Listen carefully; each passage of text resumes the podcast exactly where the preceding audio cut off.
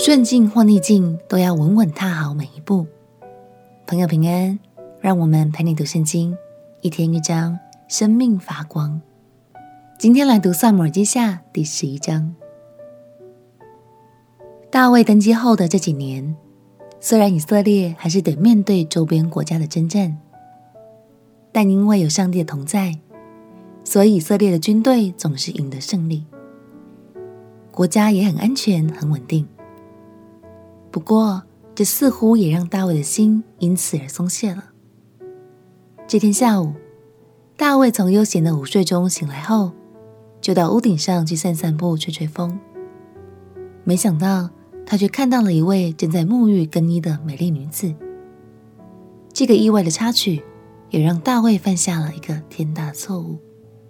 让我们一起来读《撒母耳记下》第十一章。撒母耳记下第十一章。过了一年，到列王出战的时候，大卫又差派约押率领臣仆和以色列众人出战，他们就打败亚扪人，围攻拉巴。大卫仍住在耶路撒冷。一日，太阳平西，大卫从床上起来，在王宫的平顶上游行，看见一个妇人沐浴，容貌甚美。大卫就差人打听那妇人是谁。有人说她是以莲的女儿，赫人乌利亚的妻拔示巴。大卫差人去将妇人接来。那时她的月经才得洁净。她来了，大卫与她同房，她就回家去了。于是她怀了孕。打发人去告诉大卫说：“我怀了孕。”大卫差人到约押那里说：“你打发赫人乌利亚。”到我这里来，约押就打发乌利亚去见大卫。乌利亚来了，大卫问约押好，也问兵好，又问征战的事怎样。大卫对乌利亚说：“你回家去洗洗脚吧。”乌利亚出了王宫，随后王送他一份食物。乌利亚却和他主人的仆人一同睡在宫门外，没有回家去。有人告诉大卫说，乌利亚没有回家去，大卫就问乌利亚说：“你从远路上来，为什么不回家去呢？”乌利亚对大卫说：“约柜和以色列与犹大兵都住在棚里，我主约押和我主的仆人都在田野安营，我岂可回家吃喝，与妻子同寝呢？我敢在王面前起誓，我绝不行这事。”大卫吩咐乌利亚说。你今日仍住在这里，明日我打发你去。于是乌利亚那日和次日住在耶路撒冷。大卫召了乌利亚来，叫他在自己面前吃喝，使他喝醉。到了晚上，乌利亚出去与他主的仆人一同住宿，还没有回到家里去。次日早晨，大卫写信与约押，叫乌利亚随手带去。信内写着说。要派乌利亚前进到阵势极险之处，你们便退后，使他被杀。约押围城的时候，知道敌人那里有勇士，便将乌利亚派在那里。城里的人出来和约押打仗，大卫的仆人中有几个被杀的，赫人乌利亚也死了。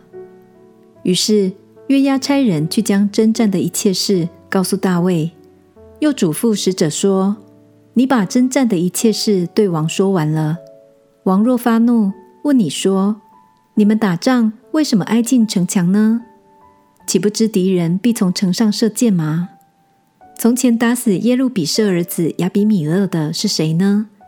岂不是一个妇人从城上抛下一块上磨石来，打在他身上，他就死在提贝斯吗？你们为什么挨近城墙呢？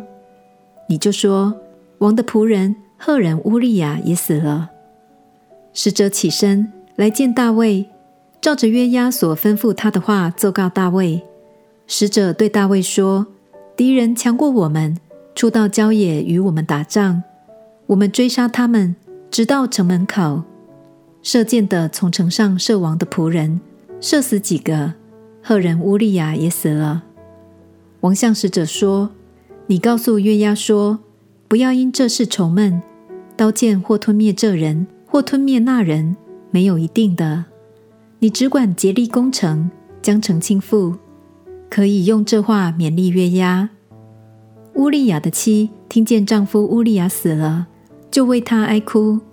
哀哭的日子过了，大卫差人将她接到宫里，她就做了大卫的妻，给大卫生了一个儿子。但大卫所行的这事，耶和华甚不喜悦。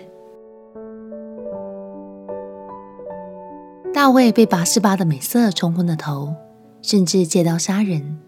除掉了尽忠职守的勇士乌利亚，这样的结果真的很令人感叹。我们在之前的章节中看到了大卫许许多多的美好，但人并不完美。圣经也如实的记载了他跌倒的时刻。亲爱的朋友，我们常常在处境艰难的时候，紧紧抓着神，很专注的在走每一步。但当生活过得平顺安稳时，就轻忽了要警醒自己的脚步。大卫的这段故事真的给了我们很大的提醒。在下一章，我们将会看见神因为爱而迫切的提醒、管教大卫，而大卫也将带着懊悔，再次谦卑俯伏在神的面前。我们一起来祷告：亲爱的耶稣，求你帮助我，无论处在顺境或逆境。我的心都不松懈，能胜过试探，走在你的心意里。祷告奉耶稣基督的圣名祈求，阿门。祝福你在每天的话语中得到坚定的信心，不管顺境或逆境，都好好跟随神的脚步。陪你读圣经，我们明天见。耶稣爱你，我也爱你。